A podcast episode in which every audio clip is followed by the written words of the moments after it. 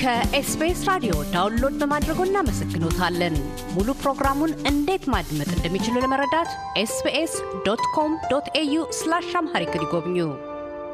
አውስትሬልያ ዎልተር ክሮክን እንደ አውሮፓውያን አቆጣጠር በ1965 በኢትዮጵያ የአውስትሬልያ የመጀመሪያ አምባሳደሯ አድርጋ በሰየመች 48ኛ ዓመት ላይ ኢትዮጵያ በፊናዋ አምባሳደር አረጋ ኃይሉ ተፈራን የመጀመሪያ አምባሳደሯ አድርጋ በመሾም በ2013 ዲፕሎማሲያዊ ግንኙነቷን ለማጠንከር ኤምባሲዋን በአገረ አውስትሬልያ መዲና ካምብራ ለመክፈት በቃች። ቀደም ሲል የአዲስ አበባ ካምብራ ዲፕሎማሲያዊ ግንኙነቶች ይካሄዱ የነበረው መቀመጫቸውን ቤጂንግ ቻይናና ቶኪዮ ጃፓን ባደረጉ አምባሳደሮቿ አማካይነት ነበር። ይሁንና የኢትዮጵያ ውጭ ጉዳይ ሚኒስቴር የኤምባሲ አገልግሎት ክለሳን ተከትሎ በርካታ ኤምባሲዎች በሮቻቸውን ዘጉ። የካምብራ ኢትዮጵያ ኤምባሲ እጣፈንታም ከነሱ የተለየ አልነበረም። ግና እምብዛም ሳይቆይ የኢትዮጵያና አውስትራሊያ ግንኙነት ጠቀሜታው ተለክቶ ሚዛን ስለደፋ በ2022 መጨረሻ ግድም ኤምባሲው ዳግም እንዲከፈት ከውሳኔ ላይ ተደረሰ። አምባሳደር አረጋ ኃይሉ፣ አምባሳደር ትርፉ ኪዳኔ፣ አምባሳደር ሙክታር ከድርና አምባሳደር ጸጋብ ክበበውን ያስተናገደችው ካምብራ ሐሙስ ጁላይ 27 ሀደራ አበራ አድማሱን በኢፌድሪ ልዩ መልእክተኝነትና ባለሙሉ ስልጣን አምባሳደርነት በጠቅላይ እንደራሴዋ ዴቪድ ሃርሊ አማካይነት እውቅና ሰጥታ ተቀበላለች።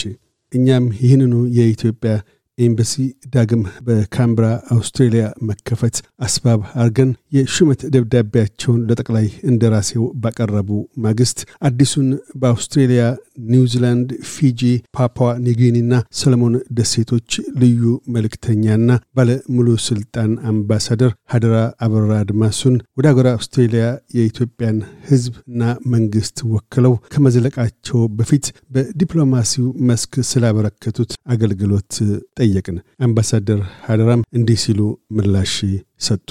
አመሰግናለሁ አቶ ካሳሁን። በቅድሚያ የሹመት ደብዳቤ ባቀረብኩ ማግስት እንግዳ አድርገህ ስለጋበዝከኝ እጅግ አድርጌ ላመሰግን እወዳለሁ። ስራ ልምድና ተሞክሮ ምን ይመስላል ብለህ ላቀረብከው ጥያቄ ወደ አውስትራሊያ ከመምጣቴ በፊት የነበረኝ የስራ ቆይታ በተመለከተ አሁን ቀጥታ ወደ አውስትራሊያ ከመምጣቴ በፊት በምዕራብ አፍሪካ ጋና የኢትዮጵያ ልዩ መልእክተኛ እና ባለሙሉ ስልጣን አምባሳደር በመሆን ለሁለት ዓመት ያህል ሰርቻለሁ። ወደ ጋና የሄድኩትም በአገር ቤት በተለያየ ኃላፊነት ከሰላሳ ዓመት በላይ ካገለገልኩ በኋላ ነው እና በኢትዮጵያና በጋና መካከል ያለው ግንኙነት ያው እንደምታውቀው በጣም ረጅም ዘመናትን ያስቆጠረ ነው። በአፄ ኃይለሥላሴና በጋና ፕሬዚደንት ከዋሜ ንክሩማ መካከል በጣም ጥብቅ የሆነ ወዳጅነት ነበረ። በዚህም ምክንያት ምናልባት ኢትዮጵያ አፍሪካ ሀገራት ከቅኝ ግዛት ነጻ ከወጡ በኋላ የመጀመሪያው ኤምባሲ የከፈተችው ጋና አክራ ነበረ። ጋና በአስራ ዘጠኝ ሀምሳ ሰባት ነጻነቷን ካገኘች በኋላ የኢትዮጵያ ኤምባሲ የተከፈተው በአስራ ዘጠኝ ሀምሳ ዘጠኝ ዓመተ ምህረት ነው እና በአጠቃላይ ወደ ስልሳ አራት ዓመት አካባቢ የቆየ ረጅም የዲፕሎማሲ ግንኙነት ያላቸው ሀገራት ናቸው ሁለቱም። የኢትዮጵያ አየር መንገድ የሚያየ እንደሆነ ወደ ጋና መብረር የጀመረው ከአስራ ዘጠኝ ስልሳ ጀምሮ ነው። በኤምባሲም በኢትዮጵያ አየር መንገድ በረራን ታሪክ ብናየው በጣም ረጅም የሚባል ግንኙነት የነበራቸው ሀገራት ናቸው እና ሁለቱ ሀገራት እንደምታውቀው ለአፍሪካ ነጻነትም በጋራ የታገሉ ናቸው። ሁለቱ መሪዎች ለአፍሪካ ነጻነት በጋራ ሲሰሩ እንደነበረ ይታወቃል። በአፍሪካ አንድነት ምስረታ ላይም ትልቅ አስተዋጽኦ የነበራቸው መሪዎች ናቸው እና በዚህ ምክንያት ጋናውያን ለኢትዮጵያና ለኢትዮጵያውያን ያላቸው ከበሬታ በጣም በጣም ትልቅ ነው። ጋና አሁንም ቢሆን ለኢትዮጵያ ትልቅ ድጋፍ የምታደርግ ለምሳሌ በሁለት እስከ ሁለት ሺህ ሀያ ሶስት መጨረሻ ላይ ለሁለት ዓመት ያህል የተባበሩት መንግስታት የጸጥታው ምክር ቤት አባል ሆና እያገለገለች ያለች ሀገር ነች እና ለኢትዮጵያ ትልቅ ድጋፍ የምታደርግ ሀገር ነች። ከጋና ነው በቀጥታ የመጣሁት። እንግዲህ ጋና እንደምታውቀው በጣም ሞቃት ሀገር ነው። አውስትራሊያ ደግሞ የጠበቀኝ በጣም ቀዝቃዛ አየር ነው። እንግዲህ ወደዚህ ከመጣሁ በኋላ ወደ አንድ ወር አካባቢ ሆኖኛል እና ራሴን ከሀገሩ ብቻ ሳይሆን ከአየር ጸባዩም ጭምር ለማለማመድ ነው ጥረት እያደረኩ ያለሁት ለማለት እችላለሁ። አቶ ካሳሁን ኤምባሲው በድጋሚ ተከፍቷል። ተዘግቶ ነበር ባለፈው። የኢትዮጵያ ኤምባሲ በካምብራ የሚገኘውን ለመክፈት ምን ግድ አሰኘ? ወይም ምን ሳቢ ጉዳዮች ተገኝተው ነው ከተዘጋ በኋላ ለመክፈት ውሳኔ ላይ የተደረሰው? እንግዲህ አቶ ካሳሁን እንደምታውቀው በአውስትራሊያና በኢትዮጵያ መካከል በጣም ረጅም የሆነ የዲፕሎማሲ ግንኙነት አለ። ከሁለት ዓመት በኋላ ስሳኛ ዓመቱ ይደፍናል። በአስራ ዘጠኝ ስልሳ ስምንት ዓመተ ምህረት አፄ ኃይለሥላሴ አውስትራሊያ እንደጎበኙ ያው ይታወቃል። በመሪ ደረጃ ይህ ጉብኝት የመጀመሪያውም የመጨረሻውም ነው ማለት ይቻላል። ከአውስትራሊያ በኩል በጣም በርካታ ባለስልጣናት ኢትዮጵያን ጎብኝተዋል። ለምሳሌ በውጭ ጉዳይ ደረጃ እንኳን ብናይ ለሶስት ጊዜ ያህል ጎብኝተዋል። ዘጠና ሶስት ሁለት ሺ ዘጠኝ ሁለት ሺ አስራ ሁለት እንዲሁም የቀድሞ ሀገረ ገዥም ኢትዮጵያን ጎብኝተዋል በሁለት ሺ አስራ ሁለት የአሁኑ የሀገሪቱ ገቨርነር ጀነራልም በሶማሊያ አስከባሪ ሰራዊት አዛዥ በነበሩበት ጊዜ ወደ አዲስ አበባ ሲመለስ ከዚያም በኋላ በሁለት ሺ ዓመተ ምህረት ወደ ኢትዮጵያ ተመልሰው ሂደው እንደነበረ ትላንትና ከእሳቸው ጋር በነበረኝ ቆይታ ለመረዳት ችያለሁ። በሁለቱም በኩል የፓርላማ አባላት ጉብኝትም ተካሂደዋል። በእርግጥ በሁለቱ ሀገራት መካከል ቢሮ ከፍቶ መንቀሳቀስ የጀመሩት ካለፉት አስር ዓመታት ወዲህ ነው። እንደምታውቀው በኢትዮጵያ የአውስትራሊያ ኤምባሲ የተከፈተው በሁለት ሺ አስራ ሁለት ነው። በአውስትራሊያ የኢትዮጵያ ኤምባሲም እንዲሁ በቀጣይ የአስራ ሶስት ከፍቶ ስራ እንደጀመረ ይታወቃል። እርግጥ አውስትራሊያ በአስራ ዘጠኝ ሰማንያ አራት ኤምባሲ ከፍታ ነበር አዲስ አበባ፣ ግን ብዙ አልቆየም። ከሶስት ዓመታት በኋላ ነው የተዘጋው እና almost ከሀያ አምስት ዓመታት በኋላ ነው እንደገና በሁለት ሺ አስራ ሁለት የተከፈተው። እንግዲህ እንደምታውቀው በውጭ ጉዳይ በተካሄደው ሪፎርም መሰረት በሁለት ሺ ሀያ አንድ ላይ በበርካታ ሀገራት የነበሩ ኤምባሲዎች እንዲዘጉ ከተወሰኑ መካከል የአውስትራሊያ ኤምባሲያችን አንዱ ነበረ። ነገር ግን ብዙም አልቆየም ተመልሶ እንዲከፈት የተወሰነው ወዲያውኑ ነበር እና ካለፈው ነሐሴ ወር ጀምሮ ወጪ ቆጣቢ በሆነ አደረጃጀት እጅግ አነስተኛ የሆነ የሰው ኃይል ይዞ ሲንቀሳቀስ ነው የቆየው። እንግዲህ ሀገራችን ከአውስትራሊያ ጋር ብዙ ዘርፍ ያለው የትብብር ስምምነት ተፈራርማለች። ለምሳሌ ብናይ በሁለት ሺ አስራ ሶስት ዓመተ ምህረት የባይላተራል ዘርፍ ስምምነት ተፈራርማለች። እንዲሁ ተመሳሳይ በአየር አገልግሎት ዘርፍም የትብብር ስምምነት ተፈርመዋል። ከዚህ ውጭ በአውስትራሊያና በኢትዮጵያ መካከል በትምህርት ዘርፉ ላይ ያለው ግንኙነት ለማጠናከር ከሀገራችን የተለያዩ ዩኒቨርሲቲዎች ጋር የተፈረሙ ስምምነቶች አሉ። አንዳንዶቹ ለመጥቀስ ያህል ለምሳሌ በመቀሌ ዩኒቨርሲቲና ካምብራ፣ በሀዋሳ ዩኒቨርሲቲና በቻርልስ ስቱዋርት ዩኒቨርሲቲ መካከል የተፈረመ ስምምነት አለ። በኒውካስል ዩኒቨርሲቲና ሀረማያ ዩኒቨርሲቲም እንዲሁ የተፈጠረ እምረት አለ። እዚህም በላይ የአውስትራሊያና የአፍሪካ ዩኒቨርሲቲዎች ኔትወርክ የተባለ አንድ በምርምር በልምድ ልውውጥና የምርምር ውጤቶችን በጋራ የመጋራት ላይ የሚሰራ በአጠቃላይ ከአፍሪካ አስራ ሁለት ዩኒቨርሲቲዎች ከአውስትራሊያ ደግሞ ወደ አስር ዩኒቨርሲቲዎች አካቶ የተፈጠረ መድረክ አለ። በዚህ መድረክም የኢትዮጵያ አዲስ አበባ ዩኒቨርሲቲ አባል ሆኖ እየሰራ እንዳለ እናውቃለን እና እንግዲህ ሁለቱ ሀገራት ግንኙነት ከኛ አንጻር ቀዳሚ ስራ አድርገን እየያዝን ያለ ነው። አንደኛ እስካሁን ድረስ የተፈረሙ ስምምነቶችን ፈትሸን ወደ ስራ የማስገባት ስራ ነው። ዋናውና ትልቁ ግን ከነኝህ ስምምነቶች ተጨማሪ በተለይ በግብርና፣ በማዕድን፣ በትምህርት፣ በንግድና በኢንቨስትመንት እንዲሁም በቱሪዝም በመሳሰሉት ዘርፎች ግንኙነትን ይበልጥ ለማጠናከር የሚረዱ አዳዲስ የትብብር ዘርፎች የመለየት እና እንዲፈረሙ ማድረግ ስራ ቅድሚያ ሰጥተን ለመስራት ነው እቅድ ይዘን ወደ ስራ እየገባን ያለ ነው። ከዚህ ውጭ ግን አውስትራሊያ ከአፍሪካ ጋር የሚያሳስበው የተለያዩ መድረኮች አሉ። ለምሳሌ በየዓመቱ September መጀመሪያ ላይ በምዕራብ አውስትራሊያ ፐርዝ ላይ የሚካሄድ አለ የማዕድን መድረክ።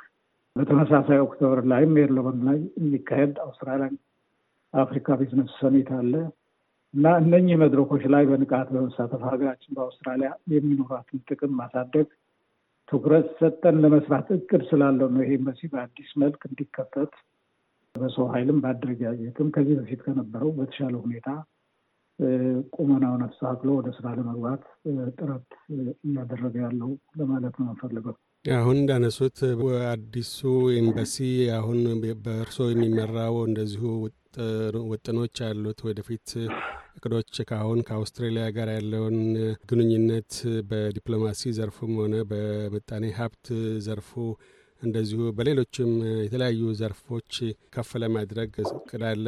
በምን መልኩ ነው ወደፊቱን አሁን ካለው የግንኙነት ደረጃ ከፍ ለማድረግ ታስበው ያሉት ከተወሰኑት የንግድ ትኩረቶች ባሻገር በጥቅሉ ባለፉት ሀምሳ ስምንት ዓመታት የኢትዮጵያና የአውስትራሊያ ግንኙነት ምን ደረጃ ላይ ነው ብሎ መግለጥ ይቻላል? አቶ ካሳሁን ቅድም እንደጠቁት ግንኙነቱ ከስልሳ ዓመት በላይ የቆየ በእውነቱ በጥቅም ደረጃ አሁን ቅድም በጠቀስኩት ደረጃ ግንኙነቱ ወደ ላቀ ምዕራፍ ተሸጋግረዋል ማለት የምንችልበት እንትን የለም። ነገር ግን ኤምባሲው ተጠናክሮ ስራ ከጀመረ ለኢትዮጵያም ለአውስትራሊያም ትልቅ ፋይዳ እንዳለው ነው የምናስበው እና ይህንን አጠናክረን ለመቀጠል ግንኙነቱን ይበልጥ ወደ ኢኮኖሚ፣ ወደ ኢንቨስትመንት፣ ወደ ቢዝነስ ለማሻገር የሚያስችል ስራዎችን ለመስራት ነው አቅደን ስራ ለመጀመር በዝግጅት ላይ ያለ ነው። ከኢትዮጵያ አንጻር ካየነው ያው እንደምታውቀው አውስትራሊያ በኢኮኖሚ፣ በቴክኖሎጂ፣ በትምህርት የበለጸገ ሀገር ነው። በተለይ በማዕድና በትምህርት ዘርፍ በጣም የዳበረ አቅም ያለው ሀገር እንደሆኑ ይታወቃል። ስለዚህ ከዚህ ሀገራችን ተጠቃሚ ትሆናለች ብለን ነው የምናስበው። በቱሪዝም፣ በንግድም፣ በኢንቨስትመንትም ተመሳሳይ የሆነ ጥቅም የምናገኝበት ሀገር ነው። ከዚህ ሌላ እንግዲህ አውስትራሊያውያን ባለሀብቶች መዋዕለ ንዋያቸውን በሀገራችን እንዲያፈሱና ለዜጎቻችን ተጨማሪ የስራ እድል እንዲፈጠር እንሰራለን ብለን ነው ያሰብነው። ከዚህም በተጨማሪ ለሀገራችን ምርቶች በአውስትራሊያ ገበያ ለማፈላለግ የእኛ ሀገር exporter ኦች ከአስመጭ ኩባንያዎች ጋር ትስስር እንዲፈጥሩ ትልቅ ሚና ይጫወታል ብለን እናስባለን። ከዚህ ውጭ ግን አውስትራሊያ እንግዲህ ከአፍሪካ ጋር የምታደርገው ግንኙነት ለማሳደግ ትኩረት ሰጥታ እየሰራች የምትገኝበት ጊዜ ነው።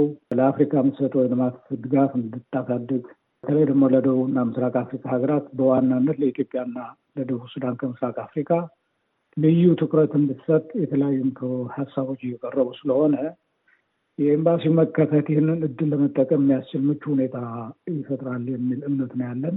ከዚህ ውጭ ግን ሀገሩን የሚወድ ለሀገሩ የሚቆረቆር በተፈጥሮም ይሁን በሰው ሰራሽ አደጋ ለተጎዳ ወገኑ በፍጥነት የሚደርስ በአውስትራሊያ ከፍተኛ ቁጥር ያለው ኢትዮጵያዊና ትውልደ ኢትዮጵያ ወገን አለ።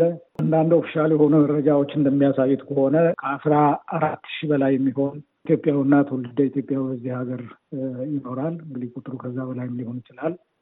እነኚህ ወገኖቻችን በራሳቸው አቅም በድጋፍ መልክ በኢትዮጵያ በኢንቨስትመንት፣ በንግድ፣ በትምህርት፣ በእውቀትና ቴክኖሎጂ ሽግግር ከሚጫወቱት ሚና በተጨማሪ በአውስትራሊያ እና በኢትዮጵያ መካከል እንዲጠናከር ለምንፈልገው ግንኙነት ቁልፍ ሚና የሚጫወቱ እንደ ድልድይ በመሆኑ የሚያገለግሉ ናቸው የሚል እምነት ነው ያለን። ይህ እምነት የእኛ ብቻ ሳይሆን የአውስትራሊያ መንግስትም በውጭ ጉዳይ ፖሊሲ በግልጽ የተቀመጠ እምነትና ፍላጎት በመሆኑ ሀገራችን ከዚህ መጠቀም ትችልበት እድል ሰፊ ነው የሚል እምነት ነው ያለን። እንዴ ከዚህ ውጭ እንግዲህ አቶ ካሳሁን ከተሳካልን የኢትዮጵያ አየር መንገድ ከዚህ በፊት በደረሰው ስምምነት መሰረት ወደ አውስትራሊያ አንዱ ከተማ መብረር እንዲችል ሁኔታዎችን ማመቻቸት እናደርጋለን። በእርግጥ አየር መንገዱ በሲንጋፖር በኩል ወደ አውስትራሊያ ለመብረር እቅድ ነበረው፣ አሁንም አለው። ግን ባለፉት ሁለት ዓመታት የአቪዬሽን ኢንዱስትሪ በኮቪድ ከፍተኛ ጉዳት ስለደረሰበት የኢትዮጵያ አየር መንገድ ሲንጋፖርን ጨምሮ በርካታ በረራ መስመሮች ዘግቶ ስለቆየ በቅድሚያ ተዘግቶ የነበሩትን የማጠናከር ስራ ከሰሩ በኋላ በቅርብ ወደ የያዛቸው መስመሮች እንደሚገባ ከአየር መንገዱ management ጋር በነበረኝ ቆይታ ተረድቻለሁ እና የአየር መንገዱ ወደ አውስትራሊያ በረራ መጀመር እንግዲህ በርካታ ጥቅሞች አሉት ብለን ነው የምናስበው። እንደ ኤምባሲ አንደኛ የንግድ፣ የኢንቨስትመንት፣ የቱሪዝም ፍሰቱ ሁለቱም ሀገራት መካከል ያለው ግንኙነት በአጠቃላይ ወደ ላቀ ምዕራፍ ያሸጋግረዋል ብለን እናስባለን። ከዚህም በተጨማሪ በዚህ ሀገር የሚኖሩ ኢትዮጵያዊና ትውልደ ኢትዮጵያዊ ወደ ሀገር የሚያደርገውም ጉዞ የቀለለ ስለሚያደርገው ፋይዳው የጎላ እንደሚሆን ጥርጥር የለውም እና በአጠቃላይ በእነኝህ ዘርፎች ላይ ትኩረት ሰጥተን እንሰራለን ብለን ነው እያሰብን ያለ ነው። እንግዲህ አቶ ካሳሁን ከአምባሳደር ሀድራ አበራ አድማሱ ጋር ያካሄድነው ቃለ ምልልስ በዚሁ አልተቋጨም። በቀጣዩና የመደምደሚያ ክፍላችን ዳግም የተከፈተው የኢትዮጵያ ኤምባሲ ከኢትዮጵያውያንና ትውልደ ኢትዮጵያውያን ጋር ግንኙነቱን ለማዳበር እንደምን እንደወጠነ አንስተው ይናገራሉ። እያደመጡ የነበረው የ SBS አማርኛ ፕሮግራምን ነበር። የፕሮግራሙን ቀጥታ ስርጭት ሰኞና አርብ ምሽቶች ያድምጡ። እንዲሁም ድረገጻችንን በመጎብኘት on demand እና በ SBS mobile app ማድመጥ ይችላሉ። ድረገጻችንን SBS dot com dot au አምሃሪክን ይጎብኙ።